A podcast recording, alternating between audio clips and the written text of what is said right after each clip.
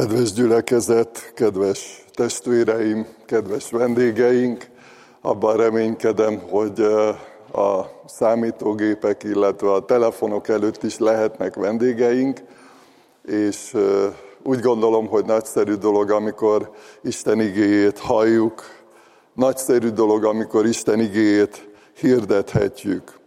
A mai igehirdetésnek a címe az, hogy mit várunk adventkor, illetve kit várunk.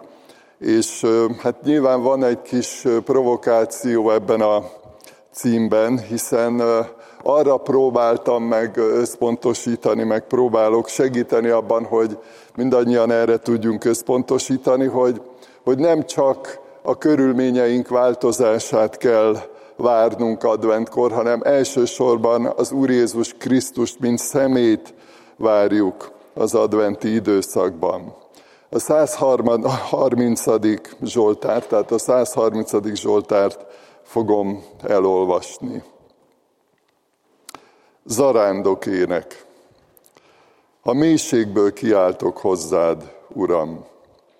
Uram, halld meg szavamat, füled legyen figyelmes, könyörgő szavamra. Ha a bűnöket számon tartod, Uram, Uram, kimarad meg akkor, de nálad van a bocsánat, ezért félnek téged. Várom az Urat, várja a lelkem, és bízom ígéretében. Lelkem várja az Urat, jobban, mint az őrök a reggelt, mint az őrök a reggelt. Bízzál Izrael az Úrban, mert az Úrnál van a kegyelem, és gazdag ő meg tud váltani meg is váltja Izraelt minden bűnéből. Eddig olvastuk Isten igéjét. Az elmúlt héten olvastam egy nagyon megrendítő Facebook bejegyzést. Egy fiatalasszony írta le, hogy beteg volt, súlyos beteg volt, férje van, gyermekei vannak, tehát családos fiatalasszonyról van szó, és a betegség után egy nagyon nehéz időszakot élt meg, depressziós lett. Mindezt úgy, hogy hívő emberként, aki gyermekkora óta keresztény családban élt, és kötődött, kapcsolódott Istenhez, aztán megtért, újjászületett, kapcsolódott a közösséghez, a gyülekezethez is. És Hát egy, egyrészt nyilván, ha ismerünk valakit, akkor nagyon megdöbbentő, megrendítő olvasni egy ilyen beszámolót. Engem az is meglepett, és az is egy nagyon elgondolkodtató dolog, hogy, hogy ugye a Facebookon nagyon sokan adott esetben több ezeren olvashatnak ilyen bejegyzést, ilyen bizonságtételt, vagy a gondolatainkat. És Kicsit csodálkoztam így elsőre, hogy, hogy ilyen széles körben, ilyen őszintén elmerte mondani a küzdelmeit, a harcait, a vívódásait, hogy ezt az időszakot ő hogy élte meg, és, és egyfajta olyan mélységbe került fizikai értelemben is, tehát a testét tekintve, a szellemi életét tekintve is, ami, ami nagyon-nagyon súlyos volt. És, és amikor ezt a Zsoltárt olvastam és, és készültem, akkor, akkor erre gondoltam, hogy köztünk vannak. Sokszor mi magunk is megéljük ezt, hogy, hogy a mélységben vagyunk. Erről szeretnék néhány gondolatot elmondani a, az első dia alapján. Most képeket fogok vetíteni, és azt gondolom, bocsánat, visszafelé tekertem. Igen. Néhány mondatot Józsefről, József életéről szeretnék mondani. Ugye azt olvassuk a Bibliában, hogy amikor József megkereste a testvéreit, akkor levették róla azt a szép ruhát, a tarka ruhát, fogták és beledobták a kútba. A kút üres volt, nem volt benne víz. néha gondolkodtam már ezen, meg beszélgettünk is már erről, hogy, hogy Józsefnek milyen jövőképe lehetett ott a kút mélyén. Ugye mi ismerünk egy élettörténetet, ismerjük az ő egész életét, a sikereit, a kudarcait, a, az örömeit, a, a bánatát, és hogy milyen jövőképe lehetett a kútban, milyen gondolatai lehettek, amikor arra gondolt, hogy egy, egy fiatal ember. Ezután leültek enni, föltekintve látták, hogy éppen egy izmáli karaván közeledik Gileát felől, tevéig gyógyfűvel, balzsammal és mirhával voltak megrakva, amit Egyiptomba szállítottak. Ekkor ezt mondta Júda a testvéreinek, mi haszna, ha megöljük testvérünket és elföldeljük a vérét? Gyertek, adjuk el az izmaelieknek, ne emeljünk rá kezet, hiszen a mi testünk és vérünk ő. A testvérei pedig hallgattak rá. És tulajdonképpen ugye eladták Egyiptomba rabszolgának.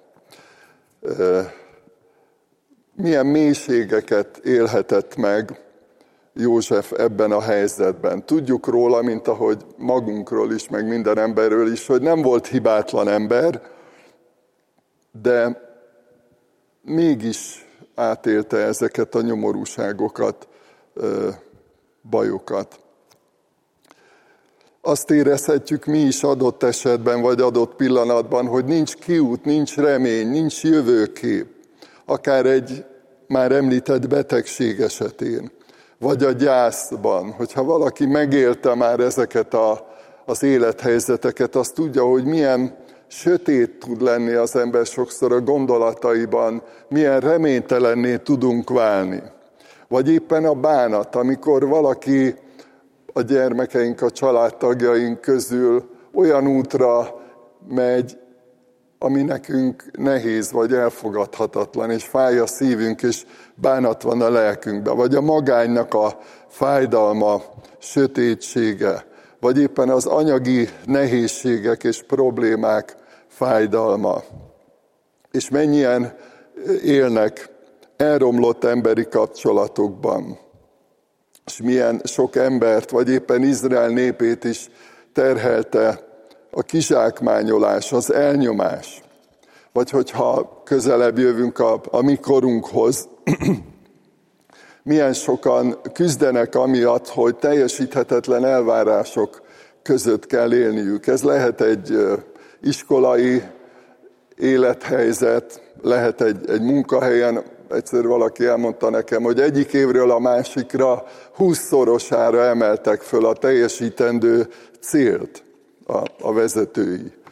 Húszszorosára. Tehát, hogy olyan szintű elvárásokkal találkozik néha az ember, ami, ami miatt nem, nem lát tovább, nem lát előre, sötétnek látja az életet, a helyzetet, a jövőt általánosságban azt mondhatjuk, hogy nehéz azzal szembesülni, hogy az Istennel szembeni lázadás, a bűn az oka a mélységnek. Akár József történetére gondolunk, akár másra, alapvetően az Istennel való szembefordulás, a bűn okozza ezt. Ezt Pálapostól így fogalmazza meg, ahogyan egy ember által jött a bűn a világba, és a bűn által a halál, úgy minden emberre átterjedt a halál azáltal, hogy mindenki vétkezett. Maga az Úr Jézus is megfogalmazza ezt, hogy a, a bűn az, hogy nem hisznek én bennem. A hitetlenségnek a lényege, hogy eltávolodtunk Istentől, elidegenedtünk, tehát idegenné váltunk Isten számára, illetve Isten nekünk idegenné vált. És ennek mindig vannak következményei, például az erkölcsi romlás, amit megél az ember a napjainkban is. A másik kép pedig arra utal, amikor József börtönbe kerül. És ez azért is nagyon elgondolkodtató, amellett, hogy ugyanez igaz, hogy, hogy gyakorlatilag nincs jövőképe, nincs reménye, egy sötét lukban él a, a börtönben levő ember. Szó szerint is sokszor sötétség van, különösen, hogyha az ókori vagy a középkori börtönökre gondolunk, vagy a még régebbi börtönökre. És ami itt még nagyon megrendítő és elgondolkodtató, hogy ugye tudjuk, hogy József ártatlanul került a börtönbe. Tehát nem a saját vétke miatt, nem azért, mert ő elhibázott, vagy elrontott valamit, vagy vétkezett, hanem azért, mert igazságtalanul megvádolták, megrágalmazták. És ez előre vetíti már azt a valóságot is, amit a mi megváltunk, az Úr Jézus Krisztus átélt, és olyan mélységbe, sötétségbe, vívódásba, harcba került, gondoljunk a Gecsemáné kertjében megélt vívódására is, az úrvacsorai közösségben erre emlékezünk, amikor borzasztó nagy teherként nehezedett rá, hogy, hogy nem érdemelte meg, nem követett el bűnt, és mégis szenvednie kellett. Mégis a bűn büntetéseként szenvednie kellett az elutasítottságtól. Tehát nem csak a testi fájdalmakat illetően, hanem, hanem a, a, az elvetettségtől, vagy éppen a, az egyedülléttől, amit a proféta is előre megmondott, hogy megverem a pásztort, és szétszéled a nyáj. Elhagyták őt a, a legközvetlenebb tanítványi körébe tartozók is, elhagyták őt, és ebben a sötétségben, ebben a küzdelemben kellett neki átadnia magát a szenvedésnek, illetve a halálnak. Amikor a mélységről tanulunk, a mélységről gondolkodunk, akkor nyilván az az egyik cél, hogy, hogy mindannyian magunkat is megpróbáljuk meghatározni, hogy velünk mi van. Hogy nekünk vannak-e ilyen félelmeink, vagy szorongásaink, vagy ilyen jellegű tapasztalataink, hogy, hogy nincs jövőképünk, vagy valami miatt elsötétült, vagy, vagy hogyha most erre a járványhelyzetre gondolunk, akkor ez is olyan értelemben bizonytalan, hogy, hogy a, azzal együtt, hogy már a vakcinákról, az oltásról sok mindent hallunk, de még mindig nincs előttünk egy olyan jövőkép, egy olyan letisztult, kitisztult jövőkép, hogy, hogy hogyan tovább. És bizonyos esetben, vagy bizonyos értelemben hasonló helyzetben vagyunk, mint József, akár a kútmén, akár a, a börtönben, hogy, hogy nem tudjuk, hogy meddig, nem tudjuk, hogy mi lesz a vége, mi lesz a folytatása ennek. Ebben a sötétségben az a nagy kérdés, hogy az ember mire vár, mit vár, vagy kit vár. Egy proféta igét szeretnék mondani, ami nagyon sokszor nekem is erőt adott, vagy útmutatást a tekintetben, és abban az értelemben, hogy ha valaki ilyen bajba kerül, nyomorúságba kerül, akkor mit csinál, vagy mire gondol? És egy ilyen kiáltás, egy ilyen sóhaj szakadt föl az emberekből a nyomorúság, a tragédia idején, hogy bár csak szétszakítanád az eget, és leszállnál, hogy meginogjanak előtted a hegyek. Érezték, tudták azok, akik ebben a mélységben, ebben a küzdelemben voltak, hogy isteni beavatkozásra van szükség, és nem csak arra, hogy ő valamit messziről irányítson, hanem arra, hogy ő jöjjön le, bár csak szétszakítanád az eget és leszállnál. Az ember megértette végre, hogy igazából Istenre van szüksége. Arra a kapcsolatra, amit a hitetlenség, a bűn, a lázadás miatt elveszítettünk a, a bűn miatt, a bűneset miatt. És nagyon bátorító ez, hogyha az adventre gondolunk, előre gondolunk, hogy kire van igazán szükségünk ennek a proféciának, ennek a gondolatnak az üzenete. Nagyon bátorító, hogy Istenre van szükségünk, Isten személyére van szükségünk. És ugye amikor hallgatunk egy tanítást, vagy gondolkodunk Istenről, az életről, vagy akár arról a sötétségről, vagy azokról a kudarcokról, vagy éppen sikerekről, amik érnek minket, akkor mindig föltesszük a kérdést, hogy na jó, lehet szépeket gondolni, elképzelni, de, de mit csináljunk, mit tegyünk? Az Úr Jézus azzal bátorította a tanítványokat, akiknek szintén a jövőképpel volt problémájuk, amikor bejelentette nekik az Úr Jézus, hogy ő el fog menni erről a földről, azt mondja, ne nyugtalankodjék a ti szívetek, higgyetek Istenben, és higgyetek én bennem. Kapcsolódjatok hozzám. Vagy éppen a másik, hogy bízzál az Úrban. Ezt olvassuk a hetedik versben. A, a sötétségből kiáltó embernek így válaszol Isten üzenete. Bízzál Izrael az Úrban, mert az Úrnál van a kegyelem, és gazdag ő meg tud váltani.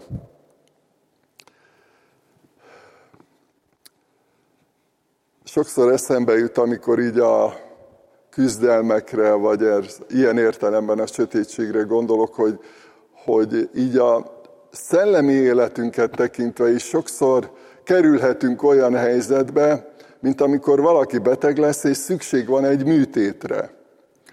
Hogy, hogy a műtétet, vagy, vagy annak a kockázatát, vagy a fájdalmát, vagy az, hogy utána rövidebb, hosszabb ideig fájdalmakkal küzdik az ember, vagy éppen nem, nem tud úgy élni, nem tud olyan módon részt venni a, a családi életben, vagy a munkáját nem tudja úgy végezni, mint egyébként, ha egészséges. Tehát de mégis azt mondjuk, hogy ha szükség van rá, hogy vállaljuk.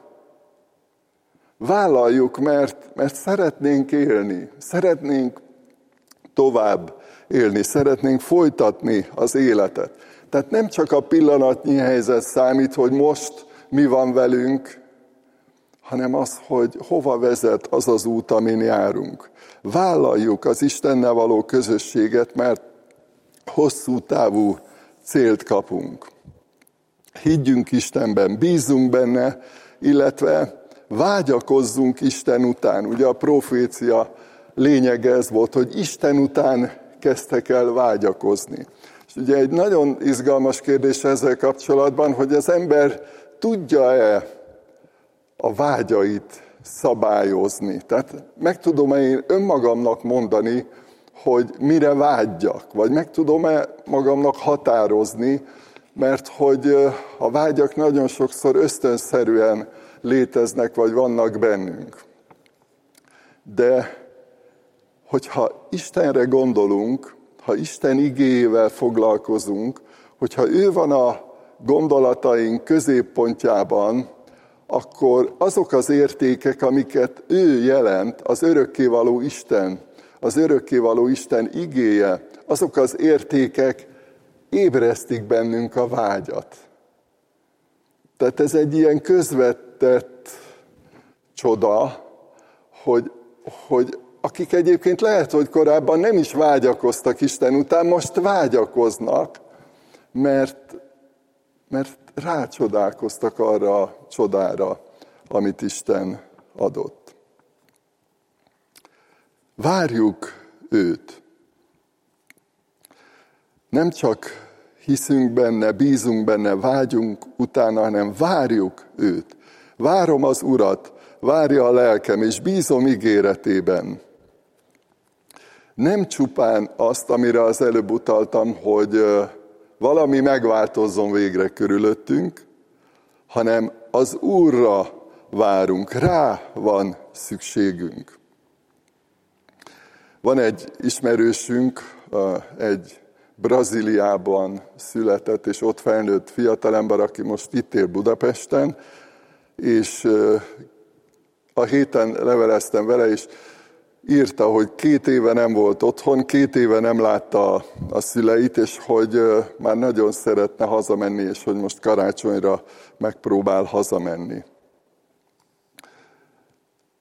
Azt gondolom, hogy az az egészséges, az a normális, hogyha hozzá, tehát a szüleihez vágyik, és hozzájuk kapcsolódik, nem feltétlen arra, hogy ott milyen környezet van, az is lehet, hogy bizonyos értelemben hiányzik neki, ahol ő felnőtt, vagy azok a tájak, vagy az a baráti kör, ami az övé volt, de hogy, hogy igazából hozzájuk vágyik, hozzájuk kapcsolódik, és várjuk, tehát mi is sokszor voltunk úgy, hogy vártunk egy családtagot, vártuk a gyermekeinket, tehát, hogy ennek a titka, ennek a csodája tényleg a személyes találkozás. Erre a hitre, erre a vágyakozásra van isteni válasz. Isten kezdeményezte azt, azzal is, hogy már küldött profétákat, küldött olyanokat, akik visszavezették, visszasegítették az embereket Istenhez. És nagyon fontos üzeneteket tartalmaz a Szentírás azzal kapcsolatban, hogy Isten milyen, Isten hogy gondolkodik, milyen érzelmei vannak, milyen szándékai és milyen indítékai, milyen képességei. Izsajás könyvében olvassuk, hagyja el útját a bűnös, és gondolatait az álnok ember. Térjen az Úrhoz, mert irgalmaz neki, Istenünkhöz, mert kész megbocsátani. Készséges az Isten. Nagyon sok ember úgy él itt ezen a földön, itt a közvetlen környezetünkben is, hogy, hogy nem helyes, nem jó az Isten képe. Azt írja a proféta, azt mondja, hogy Istent ő úgy ismeri, hogy készséges a megbocsátásra. Mikeás profétának is ez a meggyőződése, ez az üzenete. Ki, kicsoda olyan Isten, mint te, aki megbocsátja a bűnt, elengedi népe maradékának büntetését, nem tartja meg haragját örökké, mert abban telik kedve, hogy kegyelmet ad. Szívesen teszi, örömmel adja a bűnbocsánat ajándékát. És emögött a készség mögött Isten szeretete van. Ezt olvassuk az evangéliumok evangéliumában. Úgy szerette Isten a világot, hogy egyszülött fiát adta, hogy aki hisz ő benne, el ne vesszen, hanem örök élete legyen. Ez a szeretet megváltó szeretet. Vissza hívja az Isten az embert a vele való kapcsolatba, közösségbe. Ehhez szükség volt a bűnbocsánatra, szükség volt az Úr Jézus áldozatára, amire ma is emlékezni fogunk az úrvacsorai közösségben. Ezt olvassuk a nyolcadik versben, meg is váltja Izraelt minden bűnéből. Nem csak egy-egy emberről van szó, hanem Isten szeretete, Isten megbocsátásra való készsége egy egész népet érint, egy egész nemzetet érinthet, egy egész emberiséget. Mindenkinek van lehetősége ebben a csodában részesülni, ebben az ajándékban. Megígérte Isten, megváltja Izraelt minden bűnéből. És Isten részéről ez nem csak egy szándék, nem csak egy biztatás, hanem azt írja a Zsoltáros, hogy ő erre képes is. Isten képes egy ember életét megváltoztatni, képes újjászülni, új értékekkel ajándékozni. Hetedik versben ezt olvastuk. Bízzál Izrael az Úrban, mert az Úrnál van a kegyelem, és gazdag ő, meg tud váltani. Sokféle szemlélet, sokféle vallás van ezen a világon de Krisztus az egyetlen, aki meg tud váltani, aki olyan új élettel tud megajándékozni, ami megtisztítja a lelki ismeretünket, új esélyt ad, és helyreállnak a dolgok. De ne, ne elsősorban a körülményeink változását várjuk, hanem magát, Jézus Krisztust, magát a vele való közösséget vágyjuk. Most ezért fogunk imádkozni. Imádkozzunk.